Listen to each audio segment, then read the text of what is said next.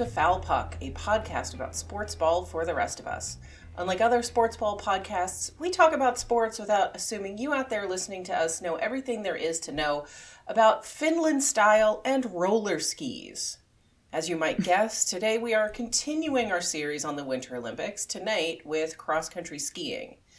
And Rachel, our normal basketball person, well, I shouldn't say normal. Also, Normally, also not She also shouldn't bas- say Yeah. basketball. Oh.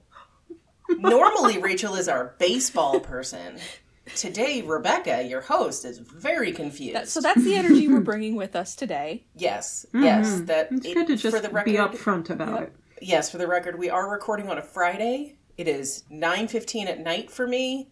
All of my brain is mush.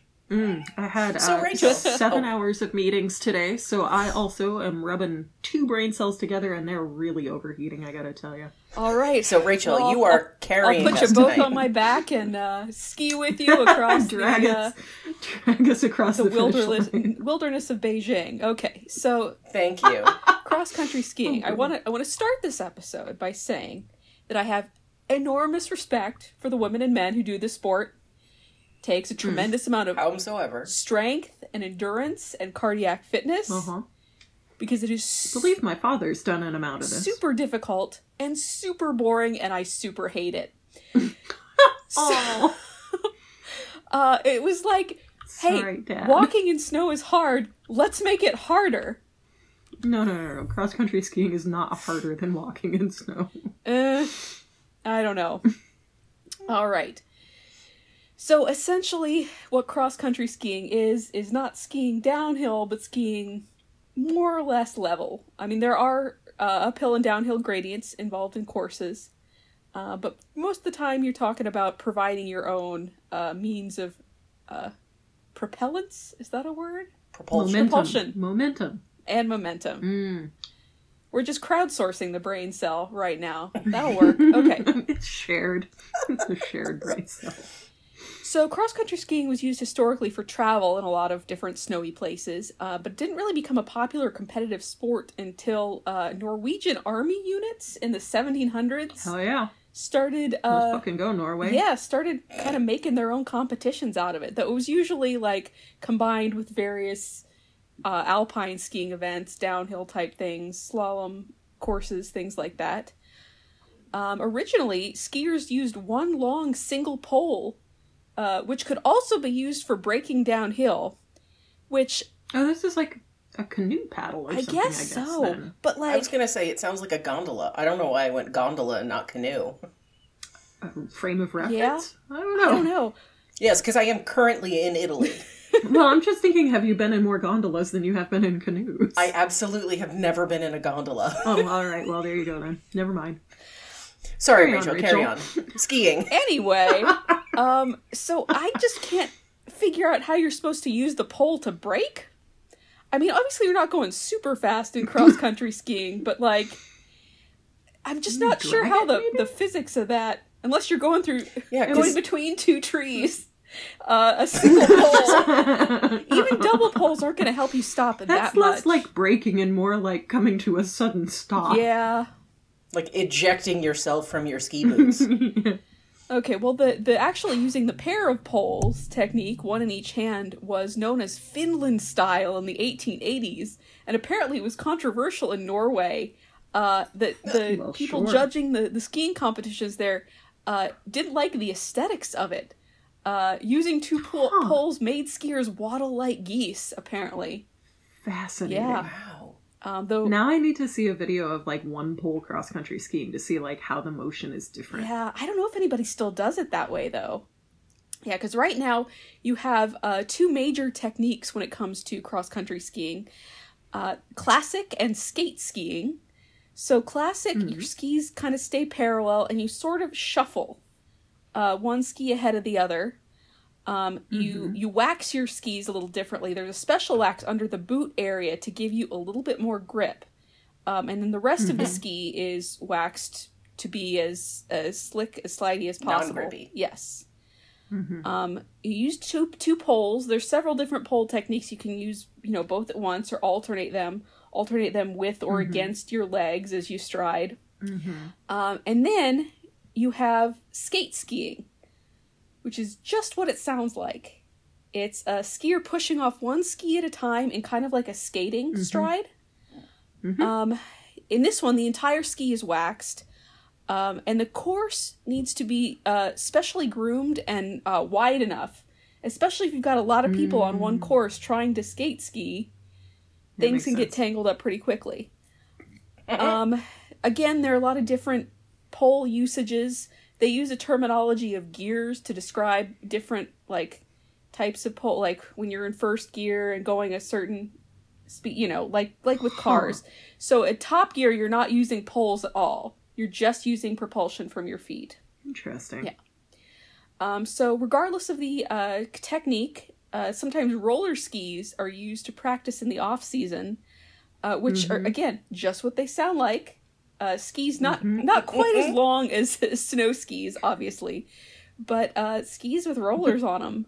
And They're they're reasonably long. They're like the solidly the length of your leg. yeah, I have not seen this in person. Nancy has seen this happen. I have seen this. This this happens. I've seen it in LA. I've seen it in the Bay Area. There's there's you know both cities tend to have these sort of nice concrete waterfront trails for walking or mm-hmm. biking or jogging, and you definitely see people out there on you know long narrow ski like boards that have wheels at the front, back, and I guess middle, and you know, just with their poles, just going along. I mean, it looks ridiculous, but it also looks fun. So, you know, I mean, I don't know that Well- these people are specifically like cross country ski athletes. I think these might just be people who, you know, live in LA and Yeah. want that motion for aerobic exercise or something. I mean, but- also Well, and if you if you are a cross country skier and you live in California, that's probably a good way to practice in the off season. yeah, yeah. yeah. And like I mm, say, mm, it's its not gonna- own thing now. I think they have roller ski races and everything. I'm sure they do. Yeah, totally. All right, so Competition for everything. pretty much. So courses are obviously meant to be challenging. Um, they'll have some uphill gradients between about six and twelve percent, um, and they they follow the the run of the natural terrain. So every course is a little bit different. Um, An interesting side note that I found while I was researching this um, that climate change has forced the use of man-made snow on a lot of these traditional um, historical cross-country skiing trails, uh, which has made them slicker and icier, and falls are harder. So I saw this Oh, really interesting um, article by uh, Martha Bellisle for uh, AP. Um, that there's kind of uh, anecdotal evidence right now that crashes are becoming more common on uh, cross country courses, and of course it's you know fairly common on downhill courses anyway because you've got so much speed Sure. But less so. I'm not saying not at all on cross country courses, but less so.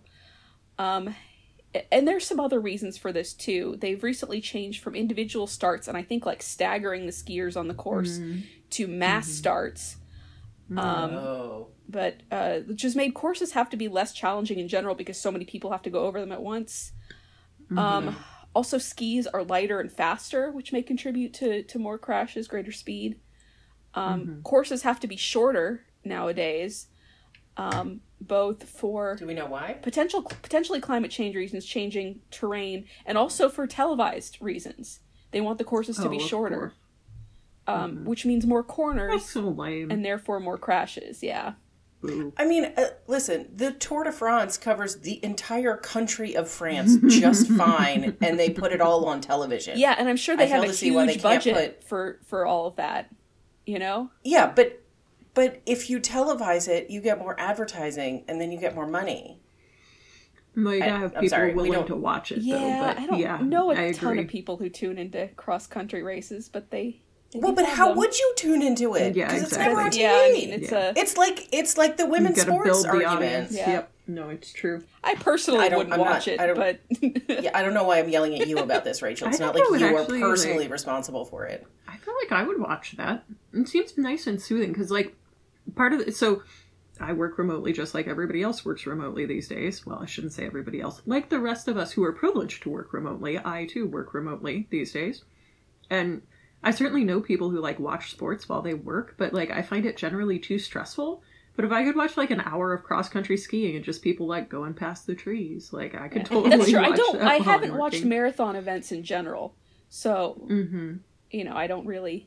I mean, I, I, you, you would think that the Tour de France is really boring, but it stresses me the hell out. well, no, I can see how it would though, because they've got all the different heats and they've got all the different like possibility of crashing off the side of a cliff. So anyway, Anyway, cross country skiing. so speaking of crashes, um, now falls are supposedly tracked by the International Ski Federation, which is FIS because it's in France. Um, But interestingly, I say anecdotal evidence because they publish um, crash data for other for downhill alpine skiing events, but they don't for cross country skiing events. And it sounded like they got kind of defensive when they were asked uh, for the article to, uh, you know, for for numbers and to comment on it. So anyway, that's that's not great. that's you know yet another way in which climate change is ruining the party for all of us yay Yay. Yay. Yeah. okay so uh let's move on to cross cross country skiing specifically at the winter olympics um now the men's was actually an original sport uh, starting in 1924 all the way to the present uh, has been competed at every olympics women started competing in the event in 1952 uh, once again we got norway leading in the medal count Hell yeah. um, this time they are followed by Sweden, USSR, Finland, and Russia. And if you combined mean, that USSR and Russia, out. I think they would be in second place ahead of Sweden. Mhm. Um, yeah, it, it all kind of makes sense because you got does. skis, you got to go from one place to the other. You use the skis. Okay. Mm, you got a lot of snow, a lot of the year. Yep. You got uh, so the U.S. is seventeenth on the medal list. Uh, how many medals do you lower than I think would have we we've won in cross country skiing from 19, 19 yeah 24 to the present? U.S. medals. For Three. 17th, I'm going to go two. Two. Nancy is correct. We've only got two medals ever.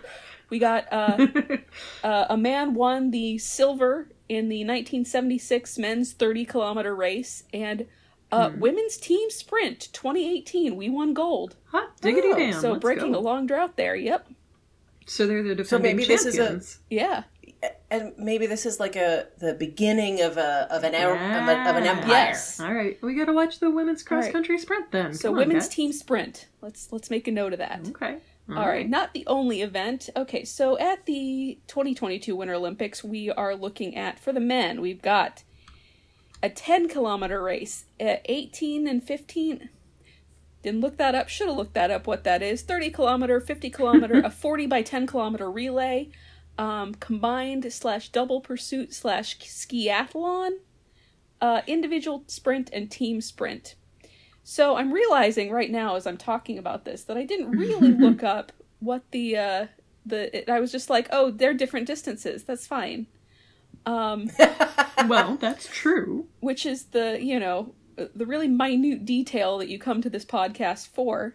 Yes, absolutely. Um I do know that skiathlon generally refers to very long distance events of like 40 kilometers or greater. Um, okay. so the women get a slightly different um, set of races. We got 5 kilometer, 10 kilometer, 15, 20 slash 30, uh, 3 quarters by 5 kilometer relay. Uh, again, the combined double pursuit skiathlon, individual sprint, and team sprint.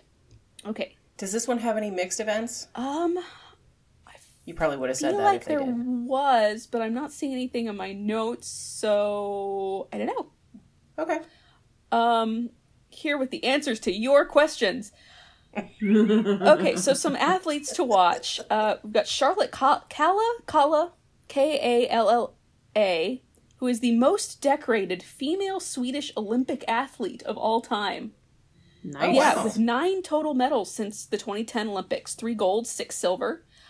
Um, so she's kind of the the reigning queen, but she has had COVID and experienced some injuries this season. Ooh. So, uh, yeah, there may be someone coming for her crown. Um, in general, Sweden's women's team is expected to dominate most things.